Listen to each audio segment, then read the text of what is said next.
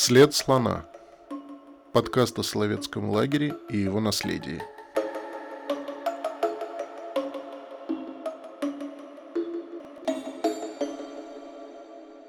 Дребежит звонок, умолкает музыка, гаснет свет, распахивается занавес, и перед тобой другой мир. Вот тут, если все свое внимание сосредоточить на сцене, если вжиться в пьесу так, чтобы почувствовать себя одним из ее действующих лиц, ты можешь забыть и о Соловках, и о том, что ты заключенный. Пока открыта сцена, ты будешь ощущать себя полноценным, настоящим человеком, живущим по своему велению и разуму. А когда кончится спектакль, надо также замкнуто, молча, бережно нести в себе пережитое, так как несут нежный, блекнущий от прикосновения руки цветок. Всем привет, я Настя Резникова. Этой цитатой из воспоминаний Дмитрия Сергеевича Лихачева мы начинаем разговор об истории Соловецкого театра. И у нас в студии исследовательница, студентка Петербургского театрального института Полина Никитина. Привет, Полина. Привет. Поля, у меня совершенно не вяжется лагерь и театр. Абсолютно правильно у тебя не вяжется это. А, лагерный театр — это феномен 20 века, но тем не менее театр в тюремном заключении существовал и в веке 19 Это, например, каторжный театр, который описан Достоевским в записках из «Мертвого дома». Но мы должны понимать, что главное отличие каторжного театра в императорской России от советского лагерного театра, что только в советском лагерном театре было такое большое количество профессиональных деятелей театра, будь то актеры, режиссеры или сценографы такой театр в экстремальных обстоятельствах, театр в тюрьме или лагере. А, это было и в СССР, и в Третьем рейхе, а, в польских гетто очень много театра. Года Второй мировой войны было. И в советском лагере помимо театра было также другие искусства. А, мы знаем о том, что люди писали прозу и поэзию. Она была опубликовано после освобождения или смерти автора. Люди рисуют картины, очень много графики, а, очень много лагерной вышивки осталось. И все эти искусства существуют. Но, а, несмотря на то, что они существуют и развиваются в лагере, о них мы тоже можем говорить и с точки зрения истории лагеря, с точки зрения истории искусства. Это все же а, искусство, не присущее лагерю. Пространство ГУЛАГа для человека внутри ГУЛАГа зыбкое и неустойчивое. Он может умереть каждый день болезни, уходить себе сердце, быть расстрелянным. И поэтому ему очень сложно в этой предельной зыбкости и неустойчивости творить какое-то устойчивое искусство. А все-таки искусство, которое мы до этого перечисляли, будь то живопись, проза, к примеру, это те искусства, которые нужно архивировать.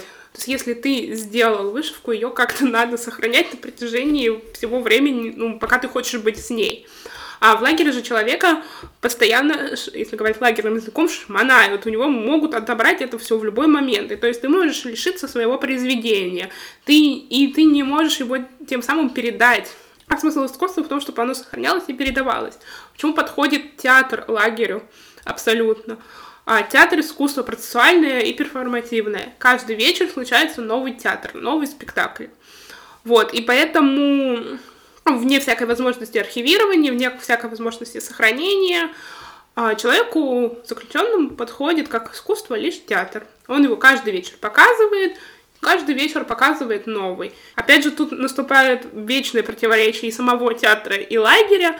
Это в том, что э, чтобы спектакль более-менее состоялся в классическом понимании, нужны все-таки вокруг вот эти архивирующиеся искусства, э, декорации, их надо сохранять. И еще есть одно противоречие в том, чтобы все-таки спектакль как процессуальное перформативное искусство случались каждый вечер, лагерное начальство необходимо было это поддержать. То есть, условно, каждый вечер разрешать человеку выходить на сцену, чтобы это случалось. И получается, у нас есть только одно объяснение, почему театр подходил лагерю больше всех искусств.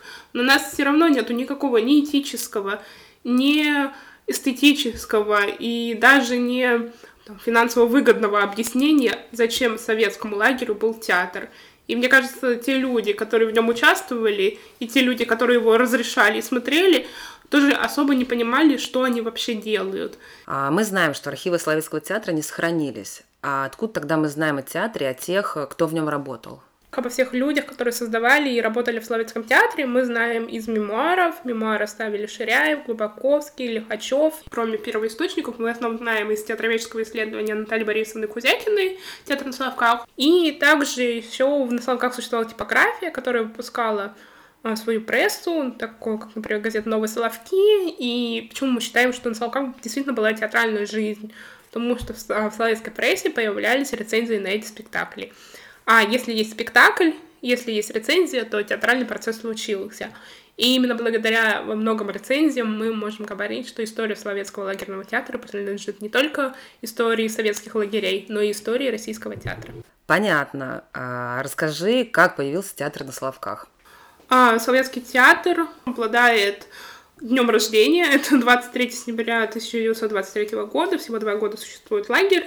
А, значит, появляется провинциальный актер Сергей Арманов, а, Сергей Романов а, начал работать с театром еще во времена Российской империи, работал в провинциальной интерпризе, актером, режиссером, но тем не менее ничего у него особо не получалось, и вот э, жизнь э, подарила ему такой жизненный крюк. В 1923 году он арестован, сначала в Москве, сидит в Бутырской тюрьме, в том же году попадает на Соловки, освобождается в 1925 году, и после этого след его теряется. Сергей Романович человек, который сочиняет себе жизнь всегда сам, и легенды он о себе тоже сам любил придумывать.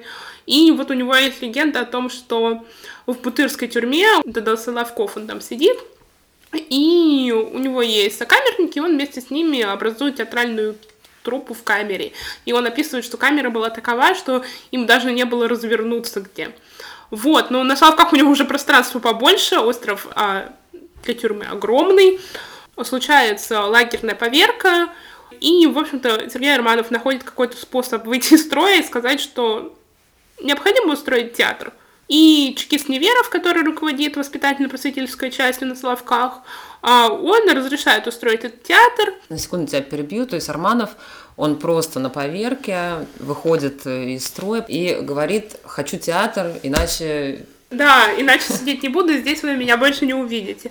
Ну да, звучит очень легендарно, тем более, как бы мы уже всячески лишены иллюзии о Соловках о каком-то благостном месте, где заключенные жили сытно и хорошо, и поэтому нам видится достаточно сомнительная история о таком свободном выходе из строя и каких-то заявлениях со стороны заключенных. Эта легенда очень нужная будет остальным заключенным, которые будут работать там. Это то, что театр инициирован ими, то, что это не крепостной театр, который придумал чекист Неверов, и вот мы его развлекаем.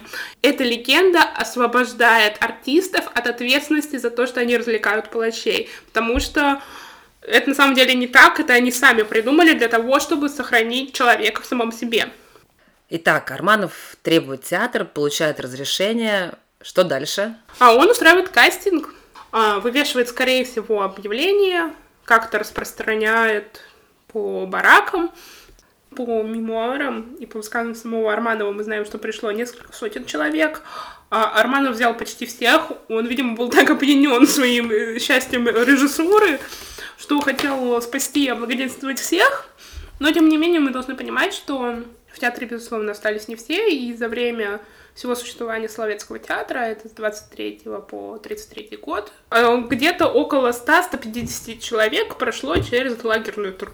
А Соловецкий лагерь театр внутри него, у него как-то было плохо с менеджментом, и они вели слабый подсчет из списки людей, кто участвует в спектаклях. И поэтому исследователи, в том числе и я, как сейчас выявляем и считаем людей, а, это по афишам и по воспоминаниям.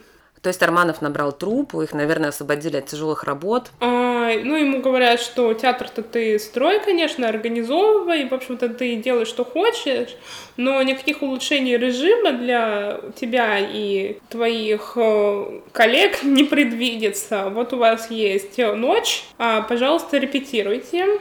А, им отдают помещение около Успенского собора, это трапезное монастырское, очень большое помещение, и вот они по ночам там репетируют. И что же они репетируют? Вообще долгое время исследователи считали, что первая премьера — это Борис Годунов, самый помпезный спектакль, но оказывается, это действительно был просто парадный спектакль, а не самый первый. Все-таки самым первым который случился 23 сентября 23 года, а, был даже не спектакль, а длинный театральный вечер, состоящий из нескольких спектаклей.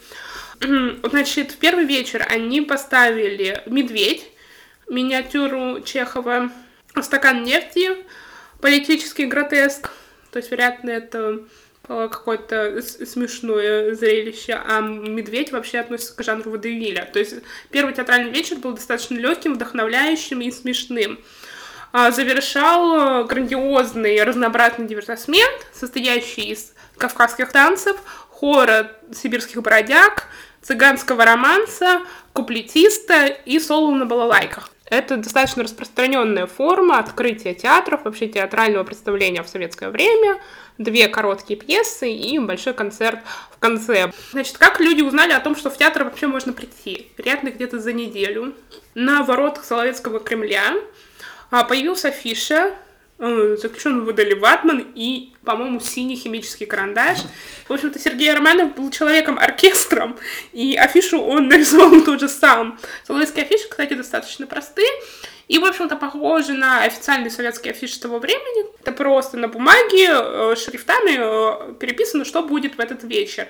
А, что интересно и что характеризует нам личность Арманова, а, он записал себя везде, где только возможно, на афише, чтобы прозвучало его имя. Он и исполнитель роли в «Медведе», и исполнитель роли в «Стакане нефти». И также там есть традиционный режиссер, дирекция, художественный руководитель, это все и звучит имя Сергея Арманова. И мы понимаем, что это не просто какая-то запредельная гордыня, это именно человек, нашел свое место в жизни, но, безусловно, он нашел его не в лагере, он нашел его в театре. Это достаточно уникальный случай для всей э, истории лагерного театра. После этого будет запрещено писать имя исполнителей на афишах.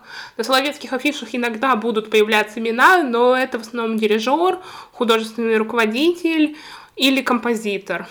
То есть имена актеров скрывают, а репертуар, наверное, тоже подвергался цензуре? Мы ждем от лагеря какой-то абсолютной цензуры, но очень странно себя ведут э, цензоры в лагере, они, безусловно, есть, спускаются директивы, есть общесоветские директивы по цензуре, есть специальные для Соловков, но всегда как работает выбор? Это всегда соотношение личного вкуса художественного руководителя театра и начальника лагеря или начальника культурно-воспитательной части.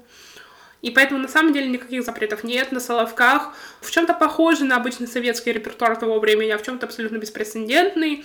Например, на Соловках очень часто ставят Достоевского. Достоевский еще не запрещен полностью во время жизни Соловецкого лагеря, но все равно не так одобряем. А, например, чтение бесов было на Соловках, бесы как антиреволюционный роман явно не был особо любим советской власти.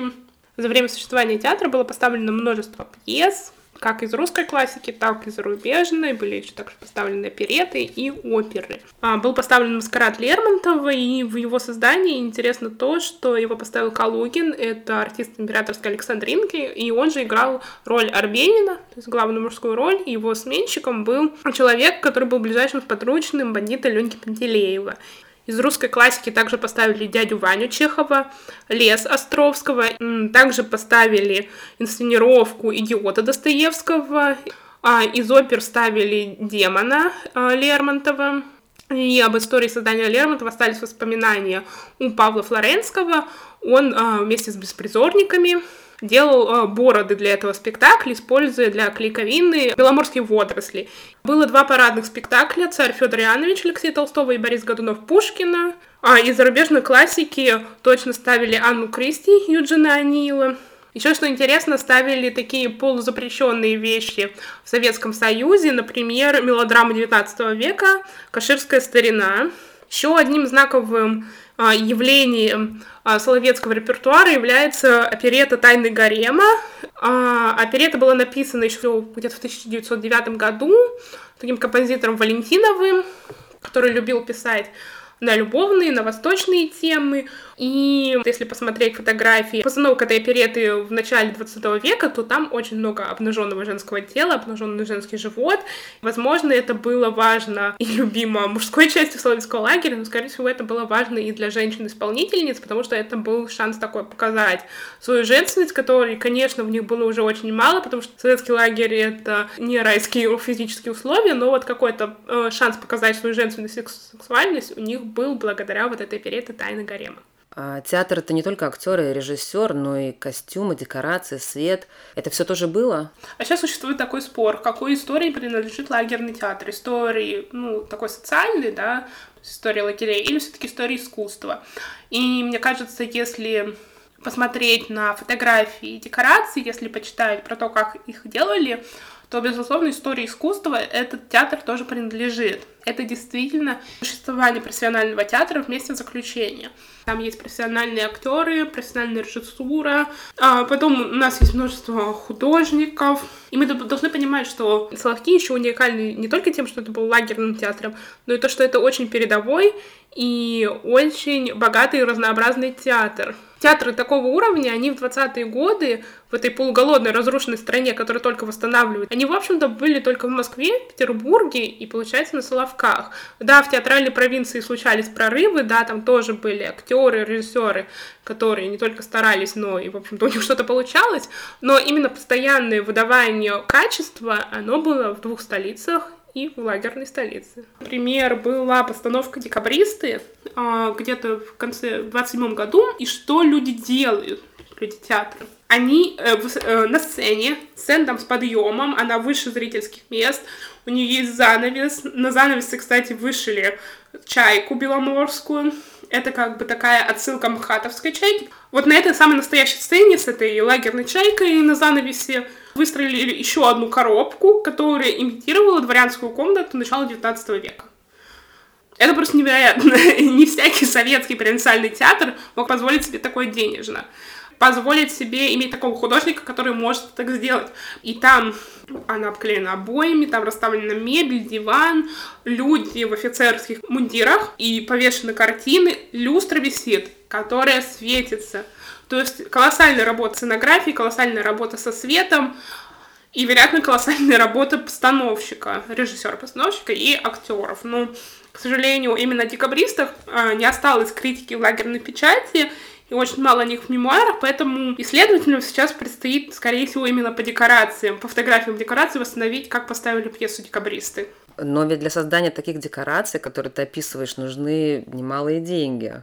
Словецкий лагерь финансировал театр? А, ну, каких-то спускаемых бюджетов сверху не было, и, в общем-то, достаточно сложно проследить финансовую историю театра, куда, например, девались деньги от продажи билетов. Декорации действительно сложные, костюмы действительно сложные, но все делается из материалов, которые на словках вокруг. То есть вот эта вот даже комната декабристов, она сделана из досок Соловецкого леса или того леса, который присылался на Соловки. Обои, скорее всего, вынуты из монастырских кладовых, потому что у, при монастырях были гостиницы для паломников, они наверняка обклеивались обоями. И там, например, есть два парадных спектакля Соловецкого лагеря. Борис Годунов и царь Федор Иоаннович, которые показывали комиссиям. А, естественно, это время Московской Руси, там все ходят в золоте и парче. Из чего сделано это золото и парче? Просто из церковного облачения, которое осталось на ловках. То есть э, театр на таком условном самообеспечении. И, скорее всего, билеты не стоили дорого, чтобы мы думали о каком-то огромном денежном обороте. То есть были билеты, их продавали? Билеты действительно сначала хотели выдавать, а потом начали продавать. И продажа билетов будет существовать во все время Соловецкого театра и во всех гулаговских театрах. Билеты надо было покупать. В том числе администрации лагеря. Это же разные отношения. То есть заключенные, когда ходили в театр, они имитировали свободную жизнь. И поэтому им даже было, условно говоря, интересно и важно покупать билеты. В Соловецком театре была своеобразная касса, а еще были билетные распространители, как в мирной жизни, которые ходили по баракам и распространяли билеты. А администрации ей не надо было имитировать мирную жизнь, а, и они поэтому просто приходили и садились. Но, например, на премьере начальство решило, что больше половины мест заключенным не понадобится, ну, кто они такие, и это необходимо отдать солдатам охранного полка и самому начальству. Заключенные устраивают забастовку, что они вообще-то купили билеты, и вообще-то они хотят в театр, хотели сорвать представление, и их удалось угомонить только тем, что пустят на э, остальную половину всех заключенных, которые купили билеты на эти места, и потом еще несколько раз повторят спектакль, и больше так делать не будут. И действительно, э, солдаты охранного полка, если они всегда занимали задние стоячие места, но если они не купили сами билет в свой выходной. И начальство хоть и сидело в первом ряду, но уже не заполняло весь зал. Как я знаю, театр, который создал Арманов, э, был не единственным на Соловках. Да, это не единственный театр, но это самый главный и самый официальный. И это тоже уникальная черта Соловков. На Соловках было около четырех театров, что для такого государства государства достаточно много. Был первый лагерный театр. Он еще называется иногда в воспоминаниях и исследованиях либо театр первого отделения, либо Соловецкий театр драмы и комедии. А, и большинство событий и спектаклей, о которых мы разговариваем и о которых пишут мемористы, они случились именно в первом лагерном театре. А, еще также появились театры «Хлам» и «Свои». «Хлам» — это Содружество литераторов, художников и актеров, такой богемный театр, а «Свои» — это театр, который ходили уголовники, играли уголовники, и еще много беспризорников. И еще был такой всем уникальный Анзерский театрик, небольшой театр, который существовал на острове Анзер. Когда в 27 году прекращают свое существование хлам и свои, появляется агитационный театр «Красная блуза», и он уже занимается именно не искусством, а агитацией, и там ставятся такие агитационные спектакли про то, чем плох Троцкий в жизни Советского Союза. А есть какое-то такое условное, может быть, не совсем правильное разделение на то, что первый лагерный театр — это такой официальный академический театр Соловков, там сложные пьесы, большие декорации, много интеллигенции, много контрреволюционеров, а хламы свои — это такие а, дети еще более простые, такие антрепризные театры. Там пьесы попроще, про много мелодрам, про любовь. Хотя, в общем-то, они играли всегда каждый в разные дни, могли спокойно существовать вместе, приходя на спектакли друг друга. Но, видимо, вот этот дух соревнования все равно был у людей. Потом есть такая легенда, что однажды уголовники Условно, конечно, уголовники, скорее всего, это просто бытовики. А они пришли на спектакль первого лагерного театра и решили, что спектакль-то может быть и неплохой, но ребята-то нам конкуренты. И они вот его освистали, затопали ногами, в общем-то, проявили такую зрительскую реакцию. Но в то же время это, скорее всего, какое-то взаимопроникающее явление, и в своих играют люди из хлама, в хламе играют люди из первого лагерного театра, ну, потому что это все таки не такие противоборствующие явления. Но я как полагаю, что начальство ходило только в первый лагерный театр. Мы уже э, поговорили с тобой о том, что э, театр на Славках был для многих заключенных такой имитацией свободной жизни. Угу, а... Да, они действительно покупали билеты сами, и что интересно, это сохранится почти во всех гулаговских театрах. Это то, что можно было купить билет не только самому себе, но и в подарок. И этот способ, например, как мы знаем, мужские и женские бараки, они разделены, и это был способ пригласить, например, свою жену на спектакль и как-то пообщаться с ней, или способ завести отношения. Ты покупаешь билет, отправляешь какого-то беспризорника, он относит э, э, билет, то есть это такой э, способ пригласить на свидание. На свидание. Да, угу. действительно, это абсолютно лагерное свидание. И здесь мы наблюдаем еще один парадокс, то, что охрана и администрация лагеря после спектакля, как все люди, становятся более-менее расслабленными, и уже никто не следит, как расходятся заключенные, и тут начинается просто какая-то э, песня человеческой жизни, мужчина провожает женщину до ее барака, так как будто бы в мирной жизни он провожает ее до дома, или они отправляются гулять. И вот этот вечер театр дарует вечер свободы, и, например, кто-то уходит парами, кто-то уходит компанией, шумно обсуждает, что произошло, а кто-то, например, как Лихачев, уходит один, и вот он в своих воспоминаниях пишет, что он натягивал воротник, чтобы сохранить то ощущение, что он уходит из театра, и он воображал, что как будто бы, как в юности и детстве, он из Мариинского театра идет по застывшей Неве домой с родителями после балета. И театр вот это как раз точка возвращения к настоящей жизни, потому что лагерная жизнь, безусловно, не настоящая. В 25 году Арманов освобождается из лагеря. Кто после него становится директором театра? После Арманова директором театра становится Макар Семенович Бурин. Это провинциальный комик. А, по воспоминаниям, это был человек не без театральных способностей, но жуткий пьяница. И он умудрялся напиваться на Соловках, где, в общем-то, алкоголь был не в свободном доступе.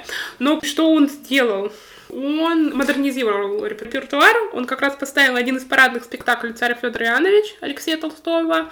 А, «Коварство и любовь Шиллера» он ставит, «Дядю Ваню Чехова», а, идиота Достоевского, причем вроде бы он сам пишет инсценировку, то есть переделку какую-то.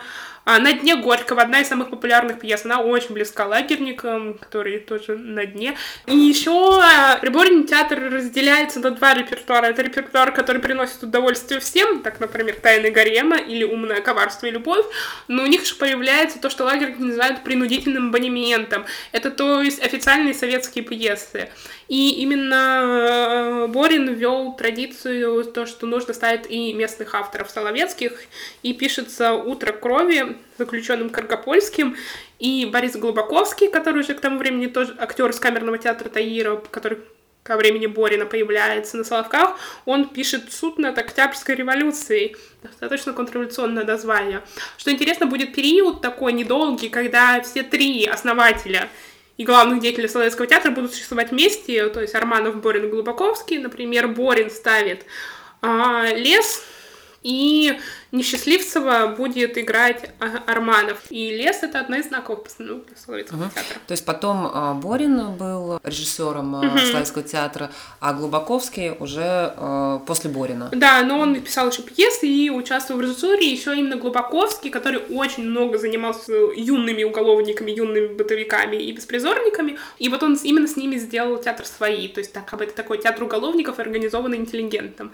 Еще в 27 году на Соловецкий театр попадает мировая звезда театра, это Лесь Курбас, и он тоже там чуть-чуть поставил. Но, к сожалению, пока не ясно, что из огромного перечня названий поставил именно Лесь Курбас. И вот я сейчас занимаюсь тем, что по описаниям спектаклей, у которых нет точного режиссера, и потому что сделал в театре Березиль Курбас, ну как-то это соотнести и понять, можно ли приписать этот спектакль Курбасу или нет.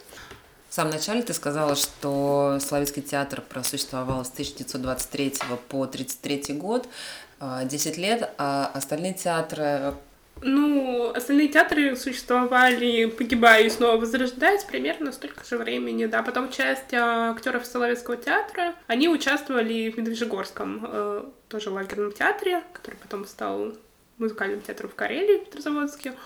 Вот, или разъехались по другим лагерям, или ушли на свободу и работали в провинциальных советских театрах, потому что, конечно же, вход в Москву и Ленинград им был уже закрыт. То есть, если я правильно понимаю, часть лагерных театров в каких-то э, других городах, они потом стали городскими театрами. Ну да, но это уже более поздняя советская история, которая начала начала формироваться в 30-е и 40-е годы. Например, так случилось в Норильске, в Магадане, и в Воркуте, те театры, которые сейчас работают как городские, в них ходят люди, да, они где-то в конце 30-х, в начале 40-х организованы как лагерные. И, безусловно, когда организовали эти лагерные театры, за образец брали Соловецкий лагерный театр. И если мы будем сейчас э, завершать говорить о Соловецком лагерном театре, нам э, важно а, уяснить э, две вещи. Во-первых, Соловецкий лагерный театр — это реально существовавшая и реально работавшая культурная институция, которая подчинялась тем же законам, что советский вольный театр, и одновременно своим особым лагерным законам. И одним из лагерных э, законов было то, что театр не отменял жизни лагеря. Театр существовал вместе с тем, что существовали расстрелы, пытки, голод, холод, смерти людей, несправедливо разлученные семьи, пары, друзья и коллеги.